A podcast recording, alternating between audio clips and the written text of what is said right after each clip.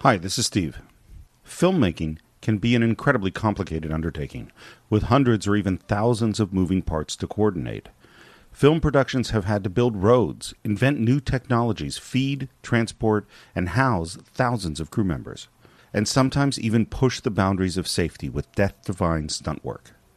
It takes tremendous talent, discipline, and hard work to manage that kind of complexity. But sometimes, the most challenging kind of filmmaking isn't adding complexity, but rather stripping it away. No spectacle to hide behind, no special effects or mind boggling action sequences. Nothing left to work with but the bare essentials the words, the actors, and the camera to film them. Twelve Angry Men is just such a movie. A story that plays out in one room and in real time, flawlessly captured by the first time director Sidney Lumet. Twelve Angry Men is a masterclass in acting with Henry Fonda and one of the greatest ensembles in the history of cinema. Lumet brings us in close as 12 jurors wrestle with each other, their preconceptions, and even the darkness within their own souls. It's a remarkable film, and one of John's all time favorites. It's available for rental on iTunes and Amazon, and there is a fantastic Blu ray from Criterion Collection. So that's the deceptively simple 12 Angry Men, this Friday on The Cinephiles. Excitable? You bet I'm excitable. We're trying to put a guilty man in the chair where he belongs. Someone starts telling us fairy tales and we're listening. What made you change your vote? He didn't change his vote. I did.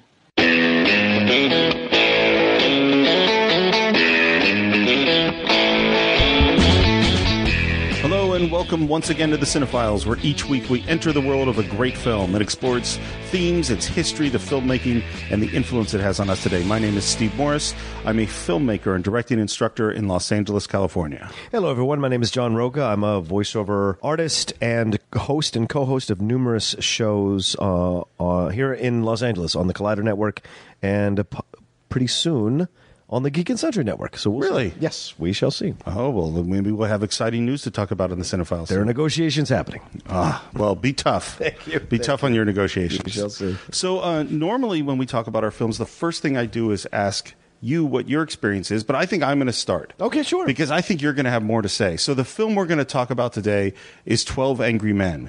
It's 19, wait, 50. 1959. 1959, Mm-hmm. starring Henry Fonda. It's Sidney Lumet's first film. And I'll tell you, here's my experience the first time I saw this film. I have no memory of when the first time I saw this film was. Mm-hmm. Okay. I think it was in college. Sure. I loved it when I saw it. It's right up my alley because it's courtroom drama. We already talked about that. I like that. It's dialogue. It's smart. It's uh, it's just great acting, Mm-hmm. and I remember loving it. But I don't remember my first experience. So how about you? Uh, I would say that I, I think I'm a little bit in your boat. I remember seeing it certainly in high school at some point, and I don't know if it was on TV or on PBS. And I was transfixed and became a massive fan of the film uh, ever since because of it, when you're a young kid and you're still growing up as to be a young adult, young man, to see all these different types of men enclosed in a space for an hour and 36 minutes. It really gives you a crash course on uh, the personalities uh, of men. Well, and this is a real character Yeah. study. I mean, more, you know, you can sit there and examine each of these fully realized people Yeah. in a single space. I mean, there- I can't think of any movie that it more gives you that opportunity. Yeah, absolutely. And it's an exciting film uh, for so many different reasons, even though they never leave the room. So, is there anything else you might have? Oh done yeah, with this well, film? I mean, uh, what Steve is leading to, I think, is that uh, I was so inspired by this film that when I got out of the military in 1998, I went back to college at Florida State University. I'd gotten my AA degree at night, and I went to study. Uh, acting and directing, and the first time I was allowed to direct a play, I did Glengarry Glen Ross, which was nice. But um, when I decided that I wanted to make money to come to LA, I started a production company in Tallahassee called Rising Storm Productions, and I directed the first play I wanted to direct was Twelve Angry Men, and uh, there is there was such a resonance in the play that I thought I could modernize it, and I directed it, and I had African Americans in the cast, I had women in the cast, I adjusted some words, and I got permission to call it Twelve Angry Men instead of Twelve Angry Jurors, which is the updated version Right. that uh, uh, Samuel French or whoever that owns the rights with Reg- Reginald Rose uh, uh, gives you uh, the the permission to use as the title for a play. which is just not as good a title. And really isn't. Even neither, and, and no offense, neither is Twelve Angry Women. This, for my mind, in my mind, because I grew up with Twelve Angry Men. In my mind, that's the one that I resonate with the most. Th there, there's just certain words work. Twelve Mm-hmm. Angry Men sounds great. Twelve Angry Jurors doesn't sound as Not great. so much. Yeah, agreed. It just doesn't sound as great. So that, it's interesting. I hadn't thought about that. I knew you had done Glengarry Glen Ross. Yeah. And this one, I hadn't thought. Those are two manly talky plays. you chose. Those are things that appealed to me when I was directing, and I did Titus Andronicus. Whoa. So there we go. That's So- a lot. Yeah. So you, But this this this this film. you didn't think of doing like noises off, like comedy, a flea in your ear, or something. I suppose if I'd kept directing, I would have found myself to those things. As people know, I'm kind of a jovial guy. I would have found those my way to those things. But you did the heavy. like, Yeah, Let's I- get into it. But but I like it to do the heavy stuff to make it accessible and to make it uh, something that people want to explore. And there's so much in this film that is so uh, exciting to explore, so fun to explore, so moving to explore, and still resonant in 2016. Well, and, and this is something which I think is true of Twelve Angry Men. I think it's true of Glenn Glary, Glenn Ross. Yeah. It is not true of Titus Andronicus. No. Mm-hmm. but is that they are fun in their way. They're dealing with some stuff, but because partially because of the rhythm of the great dialogue, Yeah. partially becl- because of the great characters, Yeah. they're fun. And this movie, as you said, it's like an hour and a half. Hour and a half, yeah, 96 And it minutes. goes fast. Yeah. It is completely engaging beginning to end. So let's let's back up and talk a little bit about the film. This film has a really unique origin story, which is that this film came from television. That's happened a few times, but I can't think of any example where it's as profoundly happened as well as this. Mm-hmm. And to know about this film, you need to know a little bit about live TV. Mm-hmm. So in the mid fif- early to mid 50s, there was live television happening in New York. And they would do obviously sitcoms, which were kind of used to being live. There was live variety shows, which the closest thing we have today is Saturday Night Live. Yeah. But there were a lot of them Milton Berle and Sid Caesar and uh, Ernie Kovacs and those kinds of shows. But they also did live dramas, which is something we do, every once in a while you see them like ER did a live drama and uh, some other shows, which I draw, drawn a blank on. But Yeah. they- every once in a while they'll do them. It's extremely difficult, and they did them every single night of the week. And they had not only great writers like Patty Chayefsky and Rod Serling being two of them, and the third one, the third probably top writer at that time is Reginald, Reginald Rose. Reginald Rose, who wrote this uh, one. And then they also they needed a constant stream of actors, and the actors they're drawing on are the theater actors because they're the ones who are capable of doing a beginning to end show. You got to have theater actors Every in order night. to- every Yeah. single night. Yeah. And so they brought in these theater actors, and that is the generation of the method actors. Mm-hmm. That is when those those people that we know, like Marlon Brando and James Dean, Mm-hmm. started coming along. But it's also the cast we see in this film. Yeah. you know, also people like Gene Hackman and Robert Duvall and Dustin Sure. Hoffman, and these these are the those young generation of actors who are starting in live television. Mm-hmm. Um, and so they do this play. It's 1954. Did you do you know who directed it? Because I didn't know. I just found No, out. I did not. Franklin Schaffner directed, and Franklin Schaffner we have already talked about, director of Planet of the Apes, Oh. right. Oh, and Patton directed the original Twelve Angry Men in 1954. Right. And uh, it was on I forget it's the I forget which uh, series it's on. Probably on CBS. Probably play Playhouse West or It's something not like that. one Whatever. it of- was. Yeah. I, I looked it up. Yeah. and now I can't American remember. Playhouse or Yeah, It's something one of like that, those. yeah. There were a whole bunch of these. There were.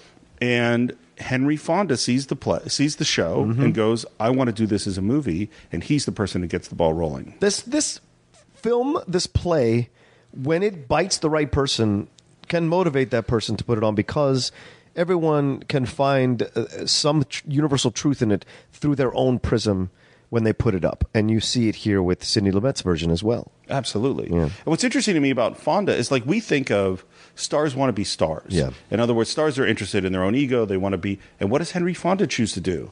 An ensemble piece. yes And he. Heston would never do an ensemble piece no.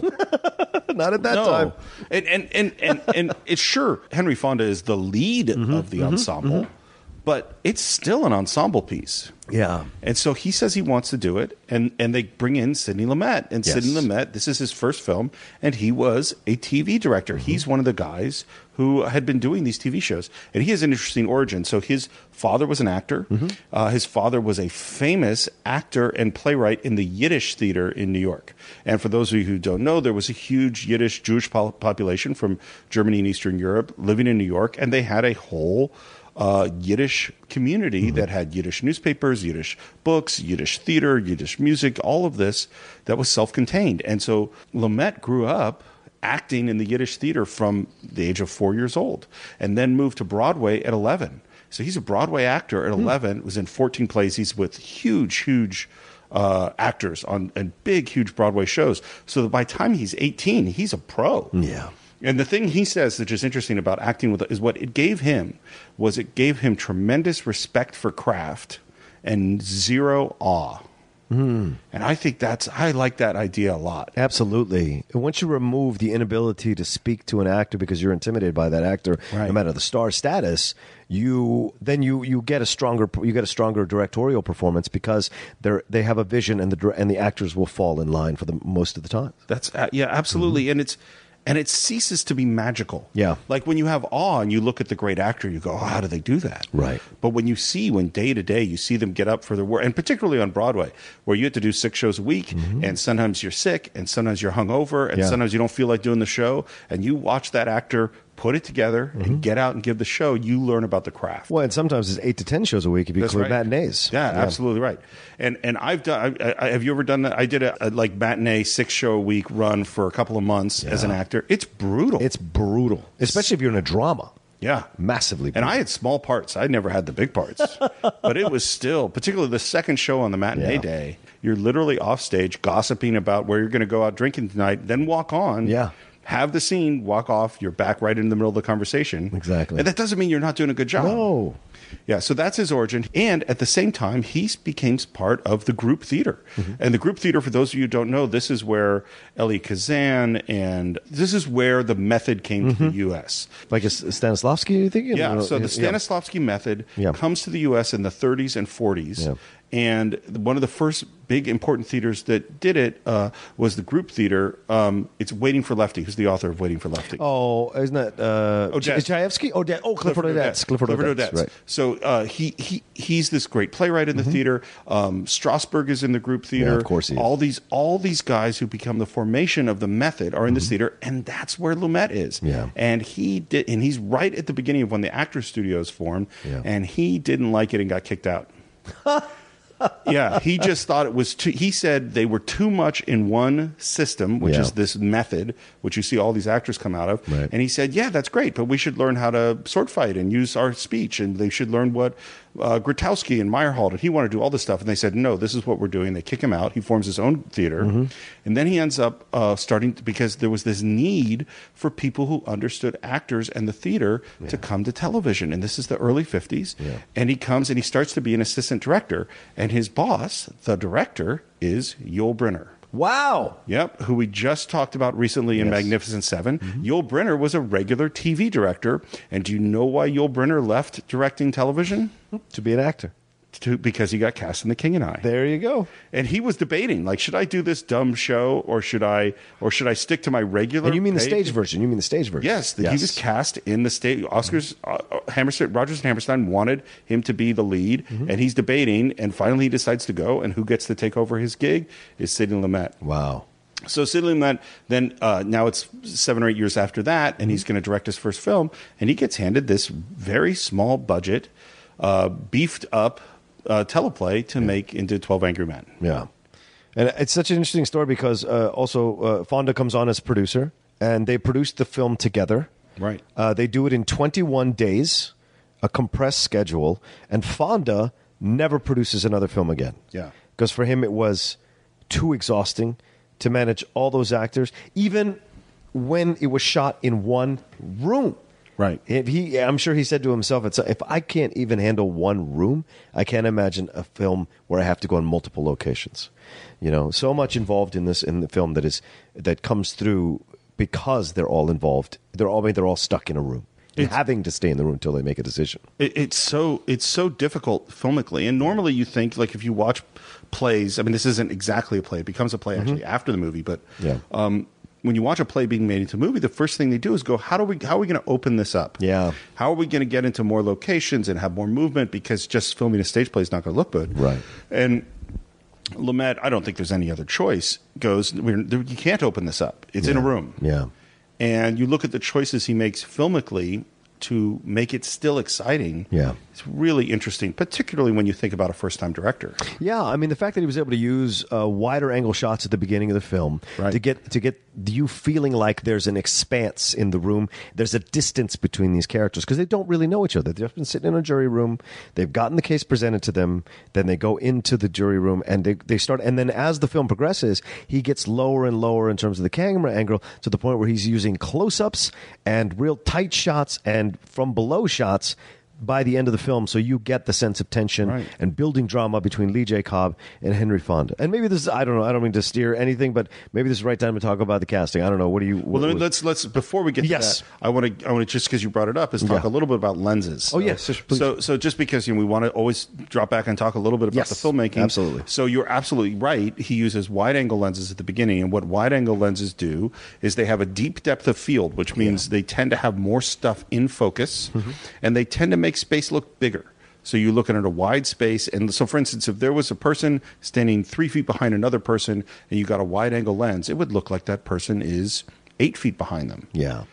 when you have a long lens, which means like a telephoto lens on your camera, then what happens is spaces become much smaller and things go out of focus. So that person who's now still standing three feet behind the other person looks like they're right over their shoulder, and the rest of the room looks totally out of focus. Yeah. And so what he did, which is just as you described, beginning of the movie, high angle, wide angle lenses.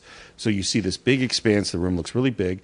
We go to longer and longer lenses through the course of it, and the camera gets lower and lower, so it looks claustrophobic. People are right on top of each other, and now we're into these close ups, things are going out of focus. And that is that's disciplined filmmaking Yeah. Um, For a first film. for a first film. Right. And the way, and the one other thing I want to talk about, and I, I'm trying to thinking about how to explain this without getting technical. Okay. And how to do it with audio because you really need visuals to understand this. Is I want there's a basic concept of filmmaking which is the 180 degree rule, or we call this the line. And what this basically means is that when you're filming things, you're going to break everything up into wide shots and close ups and over the shoulders and all these things. But you always want to create the illusion that people who are looking at each other look like they're looking at each other. Yes. Um, and that's harder to do than you would think. And uh, the, the best example I can give you is like imagine you're at a play, and in the play, two people are on the stage talking to each other, and you're in the audience, and one person's on the left, and the other guy's on the right. And if you moved way over in the audience to the right side of the audience, you would look up, and the person who was on the right still on the right. The Yeah. person who's on the left still on the left. You move over to the left, same thing. But if suddenly you were magically transported onto the stage behind those characters, and you open your eyes, the two people would have switched sides. Yeah. So when you're filming, the, the, you you basically talk about the line, which is like in a stage where there's a line between the two people, and you can only stay on one side of it. Right. If you go to the other side, it will no longer appear like they're talking to each other. It'd be look like someone's talking to the other person's back. Huh. Okay. What you want is someone's on the left side of the screen and they're looking towards the right. The other person's on the right side of the screen looking towards the left. But if you cross the line, there'll be one person on the left side of the screen looking to the right, and the other person will also be looking to the right, and they will not be looking at each other. Right. Even though in the reality of the room, they were looking at each other. Yep. So when you have two people, you have one line to worry about. It's pretty easy. If you have three people, you have three lines Mm-hmm. because you have John is talking to Steve. That's one line. Yeah. If Shirley walks into the room, well, then you have John to Steve, John to Shirley, and Steve to Shirley. Right. I made the mistake of my first feature that I made. Mm-hmm. I decided to do one with an ensemble of six people who talk in a room four or five times in the course of the movie. Yeah. Well, that's a lot of lines. And every time someone moves, the lines change because everyone's eyes shift to a different spot Mm-hmm. and you have new lines. And it gave me a headache. And there were times where we had to stop shooting. Yeah. So me and the DP can sit and go, where's the line?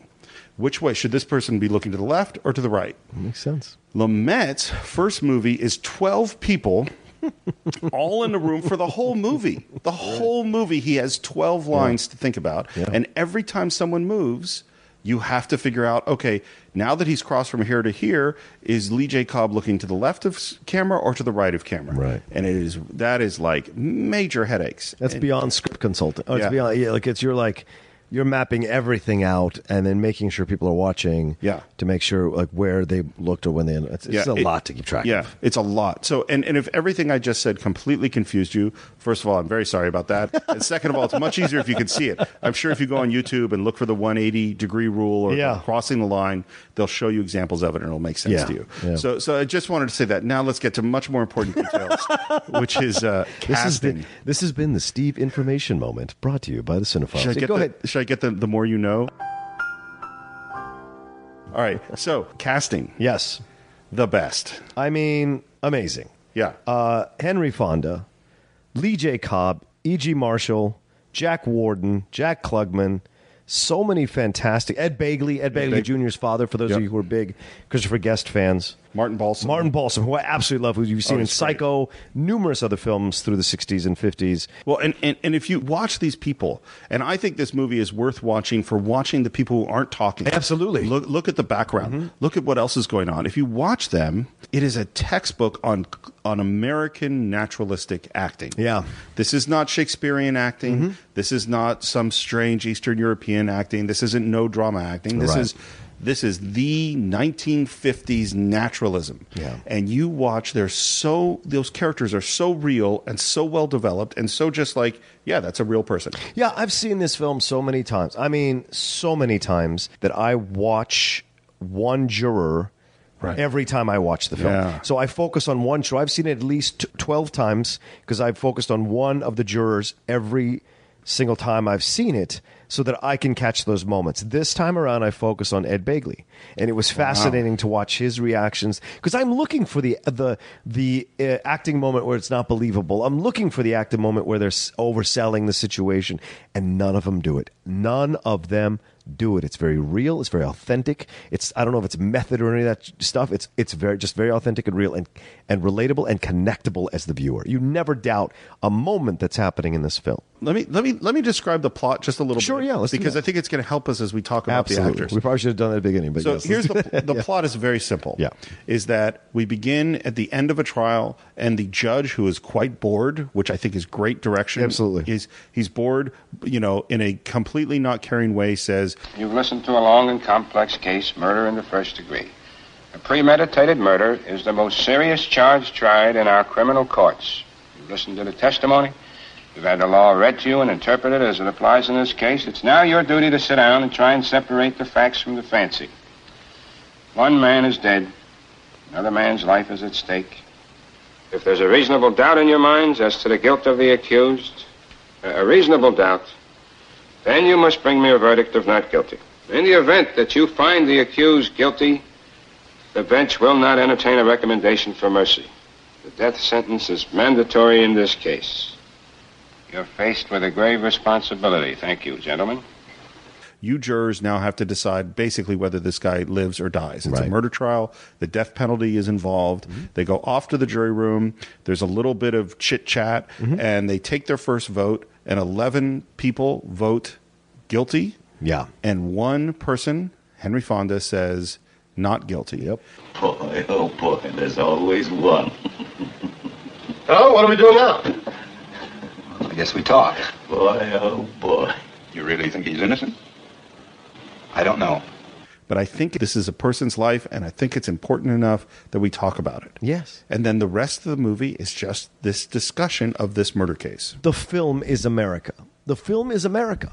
That's the thing about the that I love about the film. It encapsulates America. There are archetypes. There are stereotypes within the film. There are with these characters. There are things you recognize, but they're all real. And also, what I think is fantastic about this film is that the kid is ethnically ambiguous. It's not a black kid. It's not African, but it is a kid who could possibly be Latino, who could possibly be uh, Eastern European. He could be Armenian, even. He could be any number of race, uh, even Italian. He could be any number, and that's what's so was so great about the casting. And that kid doesn't say a word. He's just Yep, a you kid. see his face for one We shot. see his face one shot, and it's very reminiscent of Sal Minio's face to a degree. Yeah. And so you have that, and so that leads you into the feeling of like you as the viewer can decide what race he is. So when you're watching the film or when you're watching the deliberations that happen, you can decide what race they're deliberating about when they talk about like, oh, these people and you know the, the they're lower class or they're uneducated. Those things that they say, you can confront your own stuff as a viewer when you're watching it, and I love that. Well, and, and race plays a huge part in Yes. this film Yes. right from the beginning. This kid's been kicked around all of his life. You know, born in a slum, mother dead since he was nine. It's not a very happy beginning. He's a, a wild, angry kid. That's all he's ever been. And you know why? Because he's been hit on the head by somebody once a day, every day. He's had a, he's had a pretty miserable 18 years. I, I just think we owe him a few words, that's all. I don't mind telling you this, mister. We don't owe him a thing. He got a fair trial, didn't he? What do you think that trial cost? He's lucky he got it. Know what I mean? No. Now, look, we're all grown-ups in here. You're not going to tell me that we're supposed to believe this kid, knowing what he is. Listen, I've lived among them all my life. You can't believe a word they say. You know that. I mean, they're born liars. Only an ignorant man can believe that. Now, listen. Do you think you were born with a monopoly on the truth? I think certain things should be pointed out to this man. Come on, this isn't Sunday. We don't need a sermon. Come on, we have a job to do now. Let's do it. There are times where I've seen this film and gone, oh, maybe that's a little too on the nose for Right. Hmm. today. Maybe people wouldn't quite s- expose their racism in such a. And now I look around today and I go, hmm, yeah, maybe it's still maybe it still would work that way. I think that's- because if it was a Muslim person today, Yep. you get the same thing. Same that you'd have people in that room saying the Yeah. same thing Yeah. about them, and then having their own words turned back on them as well from their Yeah. own experiences. Um, and but the movie's more complicated than just being about race. It's definitely about race. Mm-hmm. Yeah. And so, so the, the, the, cr- the crime is the, this kid killed his father.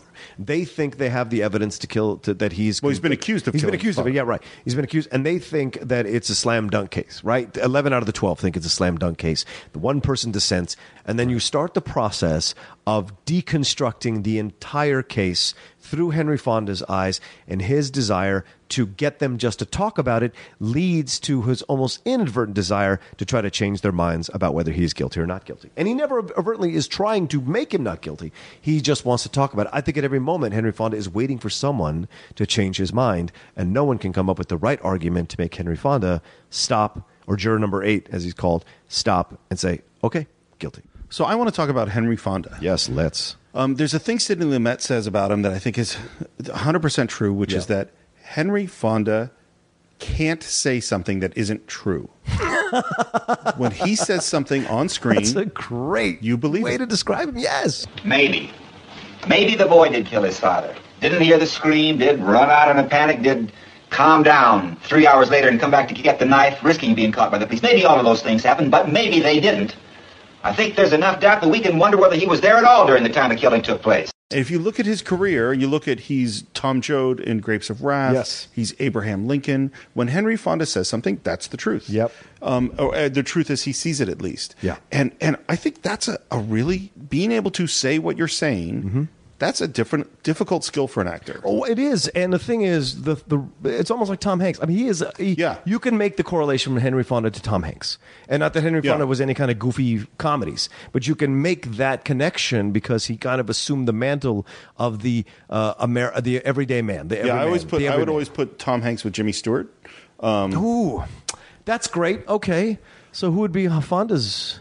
Let's see. I, pl- I played Correlation. this game before, so I, I, I, I put uh, Harrison Ford was Humphrey Bogart. I put, Ooh, I could see that. Okay. uh, but but this is not the game we're This is playing. not the right game, now. all right. I'm not sure who the Henry Fonda is. It's Hmm? oh, interesting. oh, maybe, oh, well, s- Henry Fonda, uh, Kevin Costner at his best, okay, maybe.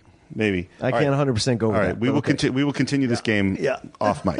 Either way, I just think what's great about him is, is what he, what you're saying, bringing it up is absolutely correct. When you watch Henry Fonda in ending Grips of Wrath, uh, on Golden Pawn, even up to Oh, yeah, on Golden absolutely. Pawn, uh, the man does not have an inauthentic moment, including Once Upon a Time in the in the West. Oh, yeah, that's why he's terrifying in Right, that exactly, movie. because he's so believable. Yeah, because he's just I'm just saying what I'm saying. Yeah. and this is it. Yeah. and so when he says, "I don't know," Yeah. you don't get the sense that it's manipulative. Right. you get the sense that he's saying, "I don't know," which is really important because the standard for convicting someone of crime is beyond a reasonable doubt. Right. and that's what this movie is about. This movie is about do you have doubt? And at the beginning of the film, they all say they all say, "Yeah, he's guilty, hundred percent." And, but when you watch, and I love this opening moment, and I thought about this a lot when watching this movie this time, is the reasons that they're doing what they're doing is often not because I think this guy's guilty. What you see in that opening vote is you see them all looking at each other. Yes.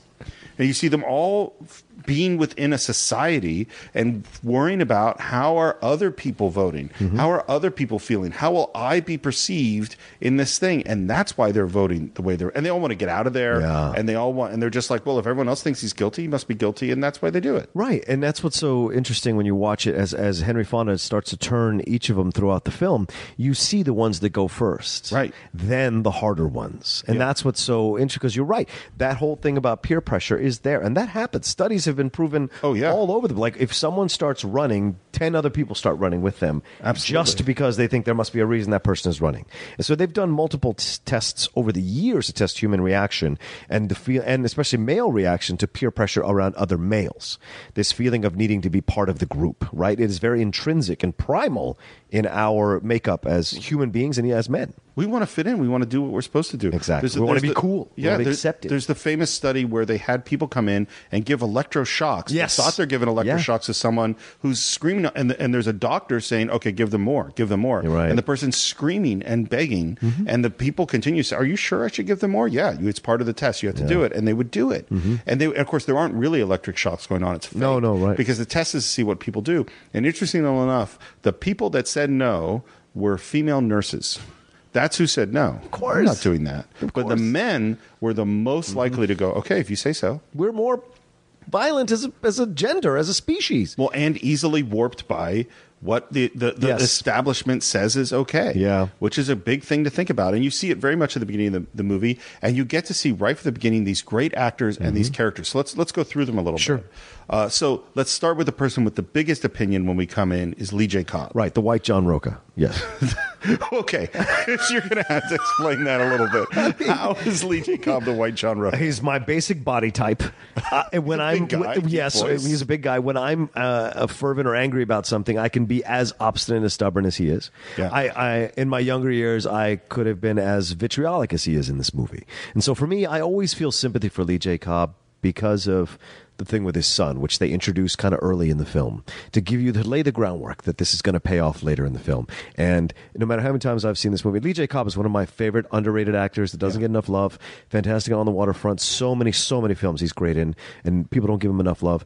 And that's why I love this movie so much because it gives him the shot. Like John Polito in Miller's Crossing, you find these character actors, you give them the right role that shows you, yeah, they do character work to pay the bills, but they're really actually damn good as an actor. And Lee J. Cobb is fantastic. Well, he's great, and he's called upon to do a not so fun thing. Yeah, absolu- which absolutely. is he plays a, a, a guy who is uh, angry Yes. Mm-hmm. and just unreasonable and wants this guy dead for reasons that are not rational. What are you talking about? I mean, we're all going crazy in here or something. The kid is guilty. Why don't you listen to the facts? It's his own broken soul over what happened with his son. But what he does, we don't know and that at the again, beginning. Mm-hmm. uh, what he does, and what's good acting is you got to do it. You can't apologize Right. for the character that you're playing. You can't know, oh, I'm playing the bad guy. Yeah. Mm-hmm. I'm playing a jerk. If you do that, you're doomed. Right. Mm-hmm. You're playing the guy who's right, the guy who's the only sensible, clear thinking person in the room. Mm-hmm. And he passionately and strongly and irrationally fights that fight through the whole movie. Absolutely. And if he's not good, the movie falls. Right. Yeah. All the best actors say this in interviews who play villains. You have to believe that the villain is has a reason for why they're doing what they're doing. You have to believe in the reason. That lets you play it not as a villain, but as Right. a person who just believes this and is following what they think is the right way to think. Right. Absolutely. Right. Um, uh, E.G. Marshall. Oh, so good. Yeah, he to me is the opposite side of, of Lee J. Cobb, Right, yes. Which is E.G. Marshall is the second hardest person to convince. Um, He is, for different reasons. Mm-hmm. and he is a stockbroker, businessman, obviously well educated. He wears glasses. He speaks softly. He's very articulate He doesn't sweat. doesn't sweat apparently, and he's the the bit the best match for Henry Fonda in the movie. And he, but he is hundred percent logical. And when the preponderance of evidence goes to the other side, he goes, "I'm wrong." I'm convinced. Not guilty. Yes, and he's the last domino to fall before Lee J. Cobb Yep. because that's the last wall, which Yeah. is always the hardest wall. So in a way, he's the opposite of Lee J. Cobb because Lee J. Cobb is all emotion. Yes. and he is responding to it emotionally. E.G. Marshall is all logic. Yeah. Mm-hmm. and a- and when his own logic is thrown back to him, he goes, "Ah, okay, Yeah. and accepts it. Yeah. Mm-hmm. a great, great character. Um, Jack Klugman. I love Jack Klugman. He really is. So, He's so great. He's so fun. And you know, the part was originally written for a 21 year old who was supposed to be the same race as the Makes uh, sense. as the defendant. So when they cast Jack Klugman, he was 35 years old and a Mm. white guy, and he, he went to Sidney Lumet and said, "I don't think I'm the right person for this." And Sidney said, "Trust me, for what I'm doing, it'll work." And and damn it, if it does. doesn't, It does. You know? Well, and, and because Jack Klugman has such chops. Yes. He's one of those great working actors who's never not good. Mm-hmm. If you like, I highly recommend if you like The Twilight Zone, which I love. Oh, yeah. There's like two or three episodes where Yeah. Mm-hmm. Jack Klugman shows up, and he's so good. He's such a good actor, and, and he gives such vulnerability. And he's this character who, because his backstory is just what you say. Yeah. He came from the streets in Yeah. some way, and he's insecure about that. And he's with these people that are, you know, uh, that he feels being judged by Mm-hmm. it. And you see him push back, and you see him fight, and you see him kind of get the strength to stand up for himself. Yeah. And he doesn't change his mind and he doesn't waffle and he fights back to anyone who tries to confront him or, and not in a negative way, he fights back by standing his ground. He doesn't fight back to attack. Oh, now just wait a minute. Listen, you can't talk to me like that. No, who do you think you are? Down. Yeah. And that's what's so good about his character. And Steve, that's a great way to describe him because he is that guy who feels a little bit out of place in this room full of people who might be smarter than him. So he doesn't, so he, he doesn't like uh, overplay his hand. Uh, yeah. He's very clear about what he's doing. And you see him kind of go with the flow Yes. at first, and Yes. then he goes, "Oh wait, wait a minute, Right. Wait a minute, you can't say that, Right. You know, and particularly when it comes at him, Yeah. when the race stuff and the Yeah. you are one of them kind Yeah. of comes at him, and it's funny because even though visually it doesn't work at all, emotionally it works. It does, it's- and when Lee J. Cobb goes after him, and then uh, and has that confrontation, and then later Lee J. comes up to him and is like, "I, you know, I just got a bit emotional. I got a little hot. You know how it is. I got a little hot under the collar. You know, trying to re-cement that Right. connection because he hasn't voted not guilty yet. Yeah. Jack Klugman hasn't. Yeah, Yeah, uh, Jack Warden. Yeah, Jack Ward. Who, bro, for people who don't know, like. Go watch The Verdict with Paul Newman and Jack Warden. Jack Warden Yeah. is fantastic in The Verdict, and he has been in numerous Another films. Sidney Lumet film, by the Another way. you're right, exactly, and in, in numerous films, and he's played so many great hard characters, evil characters, good characters, fun characters, playful characters. The man is m- so talented all around the board, and he does a great job playing this New York guy who just wants to go see the Yankees play Cleveland, and he's got the hat on, and he's got the right outfit, and the rapid fire delivery, which Yeah. you know people like this. Yeah, and he's just and he's a salesman. Yes. and he's like, I care about selling the point or not. So let's let's get down to brass tacks. Right. The interesting thing with him, I think he might be the least moral person in this in this jury. Absolutely, because when he switches to not guilty, even the people who are on the not guilty side go, "Wait a minute, you're not doing it for the right reasons." 'Cause There's he no just wants to nobility. get out of there. He just wants to go see the game. I don't know about the rest of them, but I'm getting a little tired of this yakety yakking back and forth. It's getting us nowhere. So I guess I'll have to break it up. I changed my vote to not guilty. You what? You heard me. I had enough. What do you mean you've had enough? That's no answer. Hey, listen, you just uh, take care of yourself, huh? You know? He's right. That's not an answer. What kind of a man are you? You have sat here and voted guilty with everyone else because there are some baseball tickets burning a hole in your pocket. And now you've changed your vote because you say you're sick of all the talking here? Now, listen, buddy. Who tells you that you have the right to play like this with a man's life? Don't you care? Now, wait a minute. You can't talk like that to me. I can talk like that to you. If you want to vote not guilty, then do it because you are convinced the man is not guilty, not because you've had enough. And if you think he is guilty, then vote that way. Yeah, Lee J. Cobb passionately believes what Yes, he he believes. does. Ed Begley, he believes what he believes. Right, exactly. He might be a racist. Right. Mm-hmm. But he, he has a moral core. It's a racist moral core. Right. Whereas Jack Warden has no moral core. Right. He just like, I just want to get out of here. Yeah, he's a bit sociopathic in that way. Um, Yeah. Um, but again, and again, you watch his mannerisms, Mm-hmm. you watch his behavior, you watch him looking at the other people, and you see why he's he's a salesman. Yeah. he I'm trying to get along. I'm trying to make a deal with you to get what I want, and Right. what I want is to get out of here. but he combo he combos ball busting with uh, trying to be trying to connect with them. Oh come on, Yeah, it's Yes. ball busting, soft sell. It's hard Yeah, sell, th- soft right, sell. exactly. Ball He's a busting, soft sell. salesman. Absolutely. that's what he's doing. Yep.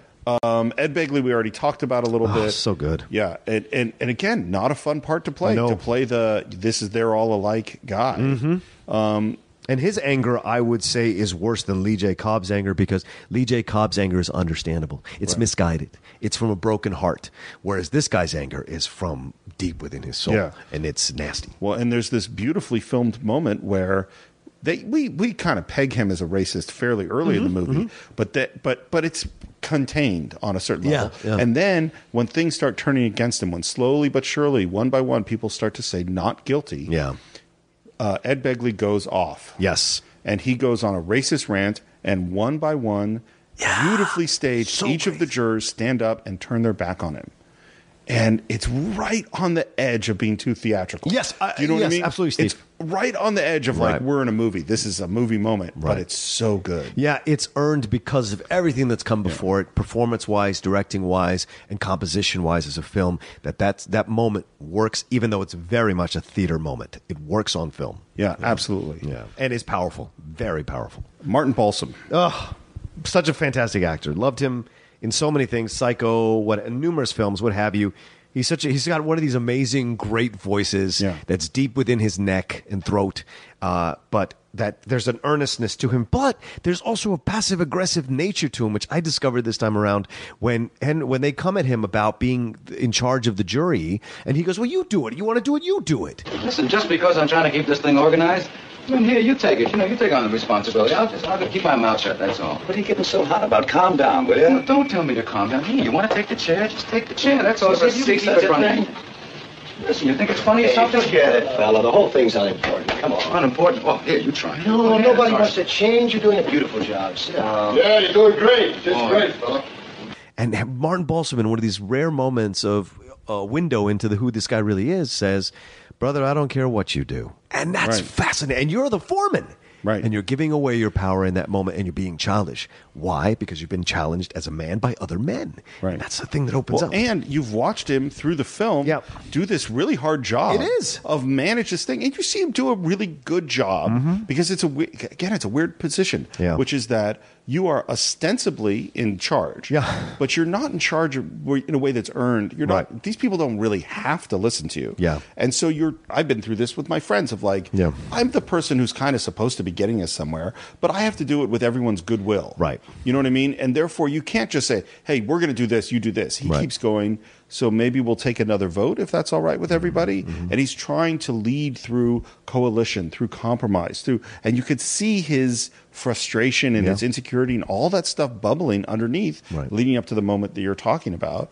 And that is just that's real. Yeah. it just feels real. Exactly. When I cast the play, I cast uh, Holly Thompson, who's- who was at the time the creator of the Tallahassee Little Theater, Hmm. uh, and she because she carried weight in that city, she was the perfect one to choose. All these other actors that I cast underneath her to play all the different roles, I knew would follow her as the foreman on the jury, and it was you that was built in with the casting in my mind. This is a woman who already commands makes respect sense. with these actors already outside of this play. So if she brings that, they can fall into line perfectly, and it's not acting; it's just Right. natural. Good. And That's it a was good- the way. It was, yeah, That's- It- I- I- it's an unsung and most important part of this movie is Martin Balsam. Yeah. the- as the uh, foreman because he's guiding them where they need to go. Yeah. So the, I, we're not going to go through every all twelve of them. We, we Right. got through a bunch. Um, there's also the advertising guy who speaks in advertising Yeah. speak. Yeah. We have the Italian or Eastern European immigrant. Yeah. Who and you see one of the wonderful things I like watching him is the slow process of Yeah. his thinking. Yeah. Is that he's methodically thinking through the problem, Yeah. and once he comes to a certain place, he goes, "Oh,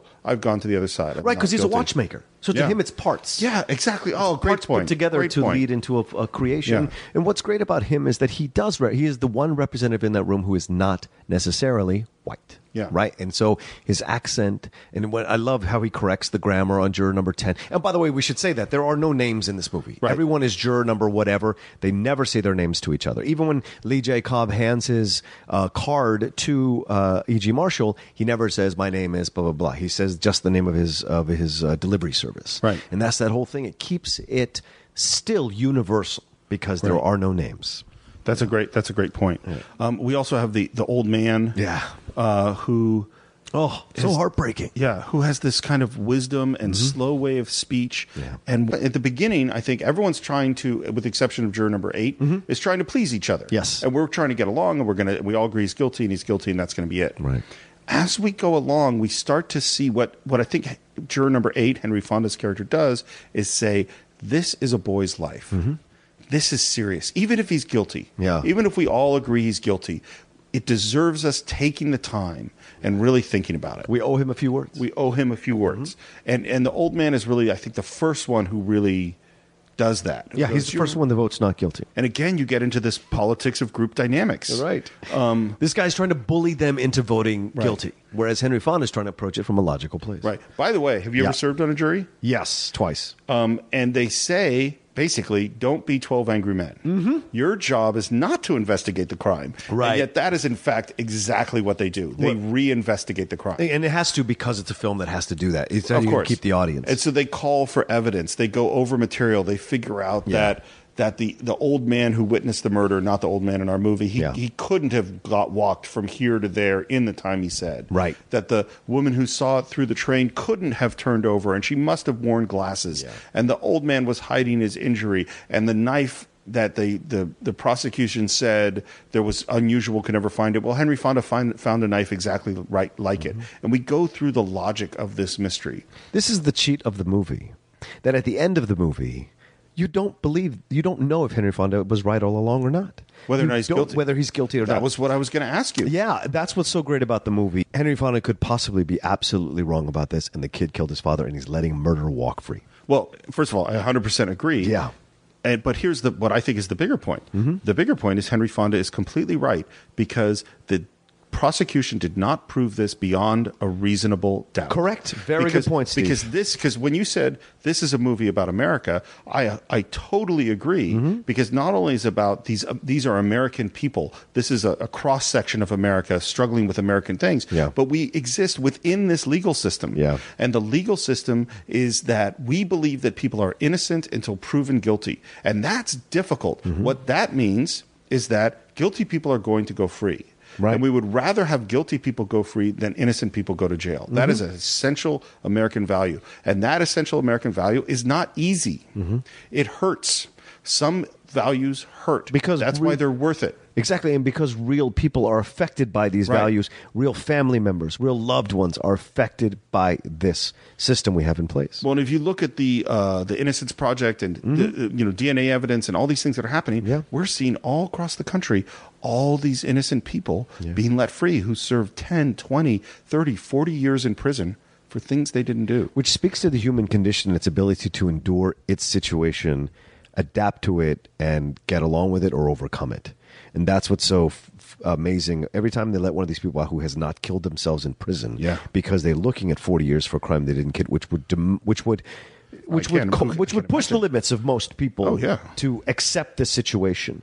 They've done it, and been, and when they walk out, there is such a joy on their faces that they're finally free. But I bet they never get a really fully peaceful night of sleep because you're always afraid there's going to be some other evidence that comes up that sends you right back into that hole. I can't. I can't imagine. Yeah. And this, we go back to the moment of Henry Fonda because without juror number eight, that guy's decided guilty within ten minutes. Oh yeah, absolutely. He's guilty. And Henry Fonda says, I don't know. It deserves a little bit of time. Mm-hmm. That moment is to protect that guy 40 years down Yeah. the line convicted for the thing he didn't commit. Right. Is that that responsibility, you, you know, that cit- American citizenship Mm-hmm. is responsibility.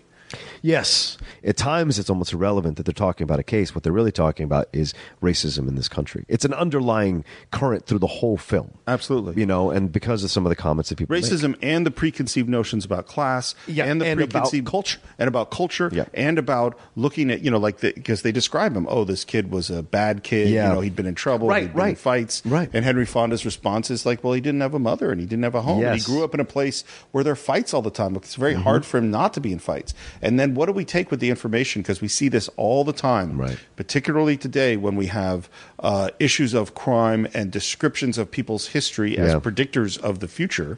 And that's really difficult, Mm-hmm. you know? And it's like, like to me, the thing, the lesson of this, I mean, there are a lot of lessons of this, of this film, but one of the lessons is before you judge someone else, you got to judge yourself. Right. You know, don't, okay, what's the quote? It's before you take the something out of someone else's eye. Take Oh, the- the- before you judge the speck in in your So- brother's eye, look at the log in your own eye. yeah, um, that's it. Yeah. Thank you. I knew you would get that. better than I could. Well, being Catholic, yeah. yeah, the Jews Jews don't have that quote. You guys have the Old Testament. That's Just- what you- yeah. Um, so, but but I love the quote. I mean, I think that's and this that's what this is. That the first thing these jurors have to do is take the blinders off. Yeah, which is once again the battle that we have in this country between people who want to convict someone just because they're a color or they come from a bad background or they come from a race or they come from a country that has this kind of stuff in it versus people who want to be, no, let's try to understand what happened here. Let's try to look at what this kid might have been going through, what he might be. And remember, he's still a kid processing right and wrong.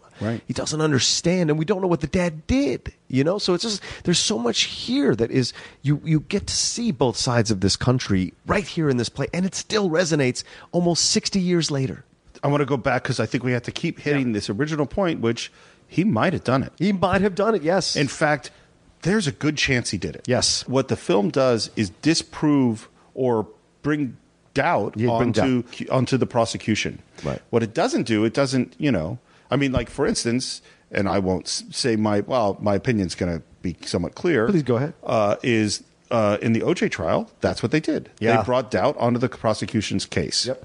They didn't show that anybody else could have killed him. Right. And I think after watching that FX show and watching the uh, s- uh, t- uh, 10 part or 7 part E ESPN documentary on it, there's no way you don't think he did it. There's no way. There's just no way. You have to It- really do it- mental gymnastics. It, to not it, believe it seems almost po- impossible Yeah. to think he didn't do it. And so that's a case of that is the system Mm-hmm. is that if the defense can create enough doubt, then Mm-hmm. that person will go free. And that's what happens in this film. Right, and absolutely that that is uh, a balancing thing because uh, of so many times black jurors have been convicted who were not guilty on uh, circumstantial evidence or or evidence that's Right. invalid, just put them in jail. So there was a balance in the other in the other direction with this case, and not it's not valid, it's not good, it's not correct, but it seemed like that's what happened. Well, and this is why we have to fight for the system to be better. Yes. Is that the, the ideals of the system are great. Right. And that, but the practicality of the system, because of overworked courtrooms and jurors with bias Yeah. and uh, defense attorneys who with no resources and yeah, and pro- economic stressors uh, and that economic these jurors stresses- have to go back and work to Right. pay their bills. Yeah, A- a- and th- that these things just don't work out Yeah. fair. And so we, you know, and you look at the uh, sentences given to African Americans and people of color, Right. Mm-hmm. and that they're disproportionately long sentences, and all these things. Well, it goes back to things we see in Twelve Angry Men, Right. You know, is that tho- those biases that people bring into the courthouse? Mm-hmm. They exist, and maybe it means a year longer. Maybe it means a couple years longer. Right. Maybe the person was really guilty to begin with, Yeah. Mm-hmm. but we- that's why we have to keep working on it. One of the interesting things about the film to me is that it's Yeah. a it's a it's a puzzle. Is It that is a it's, puzzle. Mm-hmm. it's a closed door mystery. Even though the even though we never meet the criminal, we never on the we're never out a detective. Right. We're in this room trying to solve a mystery and just real intelligence Yeah. on how they approach that puzzle. Well, that's and that's the thing. What's interesting about the film because of these uh, people that they've chosen to be in the film, these characters, these actors, and the, well, really these characters, they bring a certain level of intelligence to this conversation, to the deconstruction of the facts, to the to the reinvestigating of the crime, as you stated earlier. We are looking at these people who are capable of doing it, and their logic is understandable, relatable, and their logic sometimes against it is also something you've seen before and can and can uh, digest. Not not just intelligence, Yeah. although that's certainly there, but experience. Yes, yes, yes. Is that they each of these individuals brings different things. It's not that Henry Fonda came in and solved the case. Mm-hmm. No, right. It's that he has doubts, but it's the old man who had observed the old man who's the witness. That's such a great moment. And goes, Did you look at him? Did you see the tear in his under his jacket? Yeah. Like, why would someone wear something like that to court? Yeah. And did you see the way he walked? Yeah. And did you see the.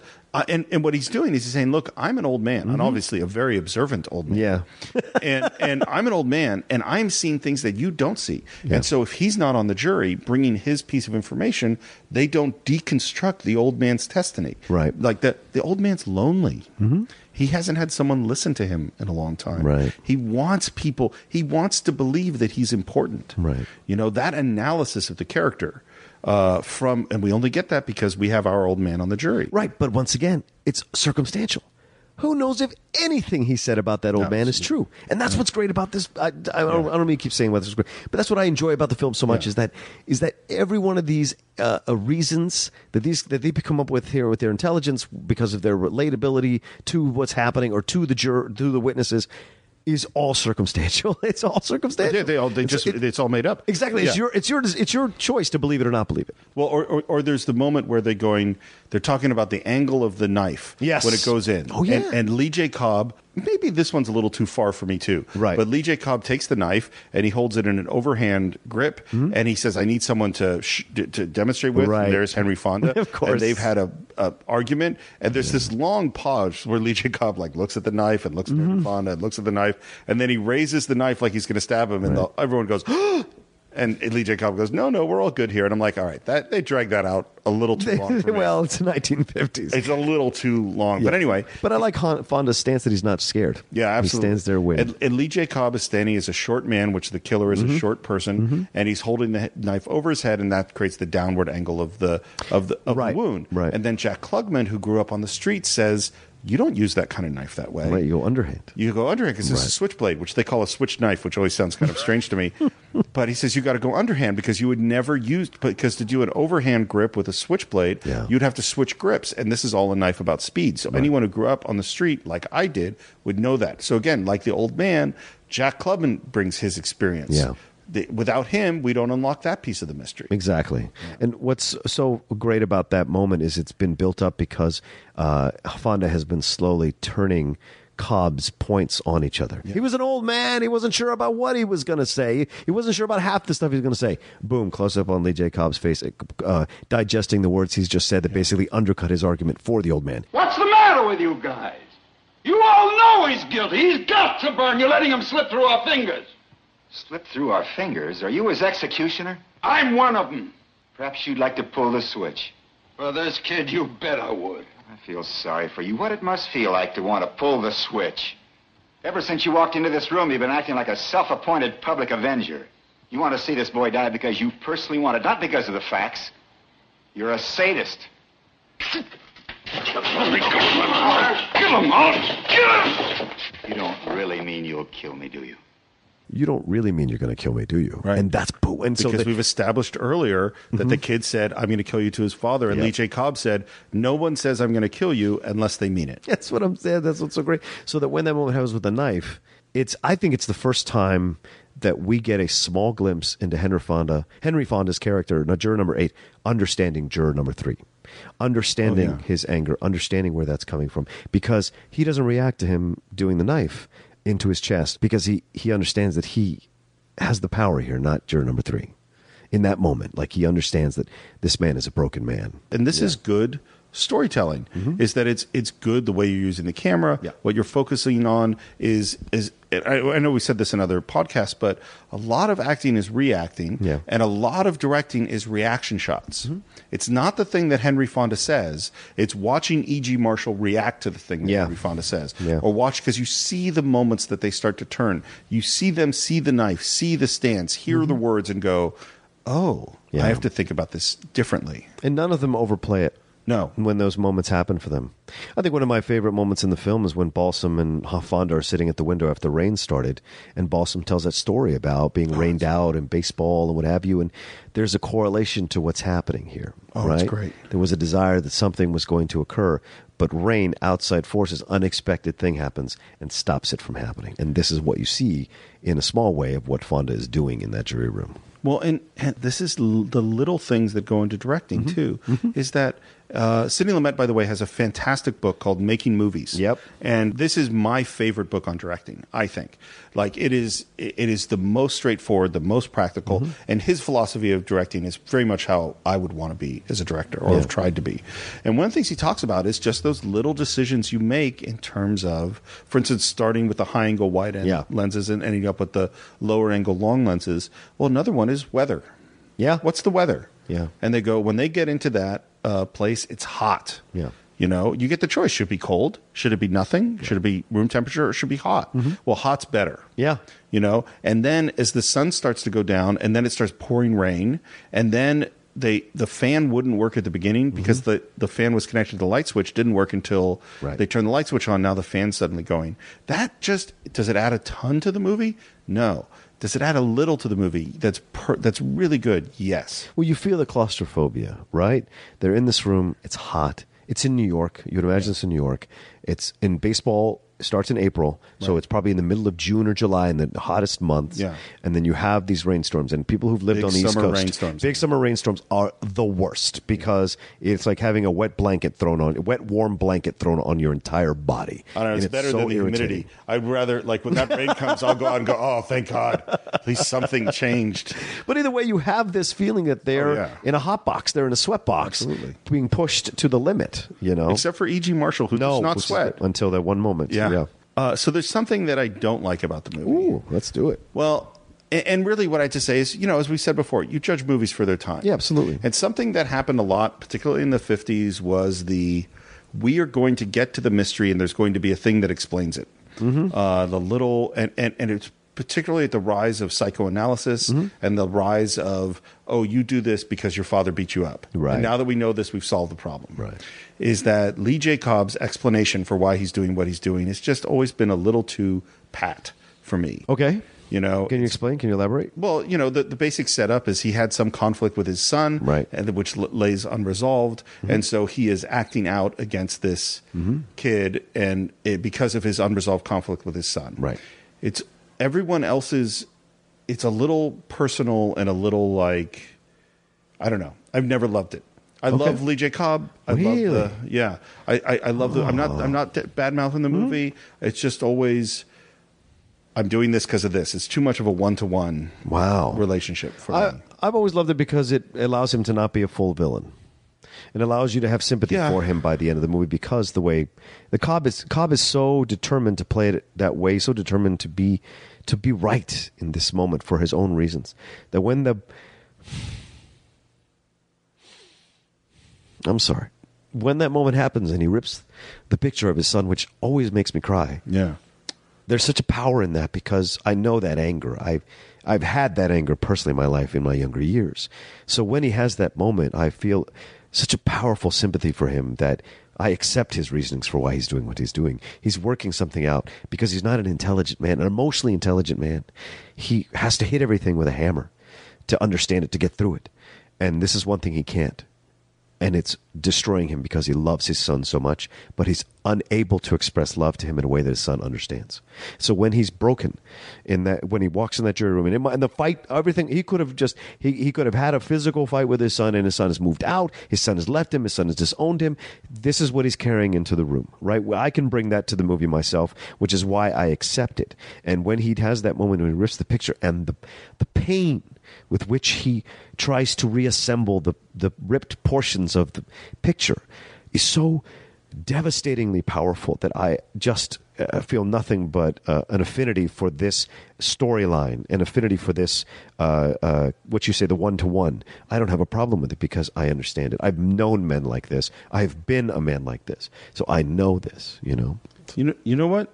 You're right. no, I don't. I'm not trying to be right. No, I- it's just, I'm it's thinking my about own it. point of view. Well, you know? because I mean, this is, and again, it's why I think this is good. You and I doing the show together Mm-hmm. is I'm always going to sit back intellectually a little bit, and so me as the playwright, Absolutely. you know, as the as the person thinking like that would be a technique that I wouldn't want to use, Right. You know, and but you expressing how you felt, I'm like, yeah, if you if you felt that, you're right. You know what I mean? And the other thing about it uh, is that we get this amazing, remarkable moment at the end where Henry Fonda helps him on with his jacket. yes. What, do- what, what do you think's happening there? it's it's the reason that Henry Fonda defends the kid is the reason that Henry Fonda puts the jacket on Lee J. Cobb. He understands people and does not see them as good or evil. He looks for the reasonings Yeah. and the reason why they are the way they are. And he's He- compassionate. And he's compassionate. And the only reason, the only people that can find the reasons why people do do are compassionate people because they want to understand and not vilify people. They want to understand them so they can see why they did what they did, what motivates them to do the things that they're doing. That's important. And I think that's why he, and that's why it's such a great moment when he puts the jacket on him. He's not saying, I'm judging you, you're evil, you deserve to be banished. He's saying, I understand man to man my heart breaks for you. I have three kids. I understand. And that's such a powerful moment. He's cu- he's putting his he's putting uh, a soldier's armor back on him. Right. is what he's doing in that jacket. and, and, and giving him some warrior's some some love, the Yes, ki- kind of absolutely. love that he could expect. Like Yes. he, if he if he put his arm around the guy, he'd get punched No, in the face. no. but it- just giving him that jacket is a little bit of I acknowledge you. Yeah. and it's not that Henry Fonda likes Lee J. Cobb. no, not necessarily. Right. yeah, it's just that he it gives him compassion and acknowledgement as a human being. Right. Which we all could use more of in this world. right. Even to the person who's not who's the one of the two really not good guys in this room. Right. And- you know, But he's only temporarily not good. Right. Whereas I think juror number 10 is absolutely not good Yeah. for the life. yeah, he's a he's a racist. That's a bitter, frustrated old man that's going to die like Corleone, Right. do- like Michael does at the end of Godfather 3. He's going to die sitting alone in some fuck, some But chair. not not passed not nearly as scenically. out. No. I think he's just going to be like an old folks home or something. Right, right. Um, one more inter just a just a minor thing. It goes to again these small decisions. Mm-hmm. Henry Fonda's wearing a white suit. Yes, true. Yes. You know, that's and- a 19 I think that I, I always chalked it up to 1950s, but please. Well, and it's not just that he it's not just that he's a good guy. Yeah. Mm-hmm. It's that everybody else is wearing complicated things. They're wearing a jacket, you know, and the, the, the costuming is really good. It's, It's very really- smart. yeah. And that kind of white linen summer suit that he's wearing separates him in this way and makes him other. Yes. He is not of these guys. These guys are more, you know, Henry Fonda's clearly, with the exception of E.G. Marshall, better educated. He is he lives a very, very different life. Yeah. You know, and just, you know, you make small decisions, but that white suit is really important, I think. Do we ever find out what his job is? He's an we- architect. architect. See, and that's the thing, right? His job is to design things. His job is to uh, put things together in a certain way that works, right? And so he's able to be distant, to be above, to be aloof, because for him, it's about designing structure. It's not about uh, working with human beings all the time. So uh, normally I'd ask you for your final thoughts. I want to give my final thoughts first. Um, uh, is I love this. Yes, go ahead. well because this is No, your, no, I, I think no, because the- you started the the show saying the same thing. Like normally we ask you, John, Yeah. what do you- but I want it, so I like it. It's totally uniform. Yeah. So I was thinking about like why do we why do we care about this movie? Why and obviously we've said passionately about Mm-hmm. why we care about it in terms of the legal system, in terms of America and all that. I also think this is so different from the kinds of movies we see today. Yes. Is that the movies, the vast majority of the movies we see today, particularly the studio movies, are concerned with very big things. Yes. It's not just one person's life in jeopardy, it's the world is in jeopardy. Mm-hmm. And the characters are big and the actions are big. And I don't have any problem with that kind of movie. I like going to see that kind of movie. Yeah. But there's something that you get when you decide to examine something that's very small. Yeah. There's something that you get in intimacy that you can't get in grandiosity. Right. You know, and there's something here in this film of we're going to look at one action, this murder. We're going to look at these 12 people Mm-hmm. and we're going to see their humanness and how they behave. And there's something that you get here that you can't get with the movies that are being made today. Right. And I think that's really sad. Well, the main studio movies. The main studio yeah, movies. right. Well, and the interesting thing is that the independent films tend to be uh, very dark, very different, Yes. very avant garde, very intense, Very much alternate programming. alternate for, yeah. Whereas this is mainstream. Yeah. And that what we don't get is the small mainstream intimate story. We get it more in television. Yeah. Much more in television Yes. than we do in film. Yeah. And it's like, this is something we really need. Because particularly today when we're facing big things in the world, Yeah. big serious social issues and we don't solve those social issues by watching thor save the planet you know it's not that i don't want to watch that Very good point. i like captain america i like Thor. i like star wars i like those things Mm-hmm. Right. but watching what happens in a courtroom that's things we need to be looking at watching how Mm-hmm. people behave watching our legal system watching the peer pressure of politics and conflict within our society we got to do that in a real way Yeah. not in a grandiose way in a real human natural way and that's why we need movies like this Absolutely, Stephen. I totally 100% agree with you. I think for me, I'm okay with it for now. There are enough independent films that keep me satisfied for the exploration of the human condition. A Lobster being one of them, uh, which I saw a few weeks ago. But uh, when those films, the Supermans, the Thors, the new versions of them, rather, win Oscars, then I'll weep for the film community. Yeah. Until then, I hold out hope that the trend changes. Uh, John Campy, who's one of the guys at Collider, who uh, is at Comic Con HQ and Film HQ, he said like it was so funny that ten years ago I was convincing, trying to convince people to go to comic book movies, and now I'm trying to convince people to go to regular movies. Yeah. and that's the truth. It's, changed. When I was a geeky kid, I, I, I, this was my fantasy. Oh, yeah, sure. Someday people will understand how great, you know, Daredevil is or whatever, you Yeah, know, all these yeah, yeah. things. And, and I'm the same thing. I'm sort of going, look, yeah, it is great, but hey, what happened to that other stuff? Right. What happened to Amadeus? And Right. what happened to those movies don't exist anymore. Where are those epics? Yeah, Yeah. and that's and it's, they do get lost. And Epics and intimate films and just Mm-hmm. the whole range and comedies and romances and the whole range Right. of filmmaking. It's like getting knocked out. Right. Well, that's what epics do really well. Grandiose, but with uh, lim- what did you say? Mi- mi- limited. What, what were you I saying? have no idea. It was Intimate, impact. intimate moments. Well, Okay. Right. Because Arabia has that Oh, in absolutely. spades. Yeah. Right. The best epics have that in spades. Okay. My fi- my final thoughts is that what I I agree a thousand percent with what Steve said, but I also think what's so great about this movie is this is the time in the fifties and sixties where we did these kind of courtroom dramas. We were interested in exploring uh, these cases and that that our jury system, our legal system it was an exposition of our legal system as not being 100% infallible, correct, untouchable. And so we saw Witness for the Prosecution, which is a fantastic film. You see this film, Anatomy of a Murder. You see these things that explore it. Even Runaway Jury recently, a few years ago, with uh, uh, Gene Hackman and Pacino and uh, Rachel Weisz and John Cusack. You see that exploration of these issues of these topics and and what you have here when you break it on down uh, is a case for America discussing race relations and race issues in a courtroom over a case about a boy killing his father committing patricide possibly and that's something why would he commit patricide what does it mean to commit patricide and how much of their own father instincts their own instincts as men and as fathers and as sons bleed into why they are the way they are in this uh, jury room. And for me, it's a just a beautiful, fantastic character study of men. And if you're a man and you haven't seen this movie, do yourself a favor. Thanks for listening. But Right. do yourself a favor, rent it, watch it, see it, explore it, give us your comments because I'm telling you, you will get something really powerful out of it. Something you hadn't thought about before. And, and you might even see yourself. Yes. A little bit. Absolutely. A- and, and maybe you won't see yourself. Maybe you'll just go, "Oh, I'm Henry Fonda," mm-hmm. but maybe you'll see something else. Most of us most people believe they're Henry Fonda when they're not. And they'll see something. Well, else. you might have a little bit of Henry Fonda, Sure, why but not? maybe you were a little insecure about expressing your opinion, like Jack Klugman. Yeah. Or maybe you needed time to process through things, like the Eastern European guy. Mm-hmm. Or maybe you're trying to manage the group and getting frustrated, like Barton Balsam. Yeah, or you're maybe juror number six who constantly defends the old man, defends Klugman. Like he doesn't want anybody Right. saying anything untowards each other. He wants Yeah. to maintain a level of civility and Yeah. respect. And maybe you're just a horrible racist. I don't know. And if you are, please stop being so. yes. And on that note, uh, we would love to hear your comments, but not your racist ones. Yes, please. Uh, you can visit us on Facebook. We're at the Cinephiles. That's the C I N E dash F I L E S.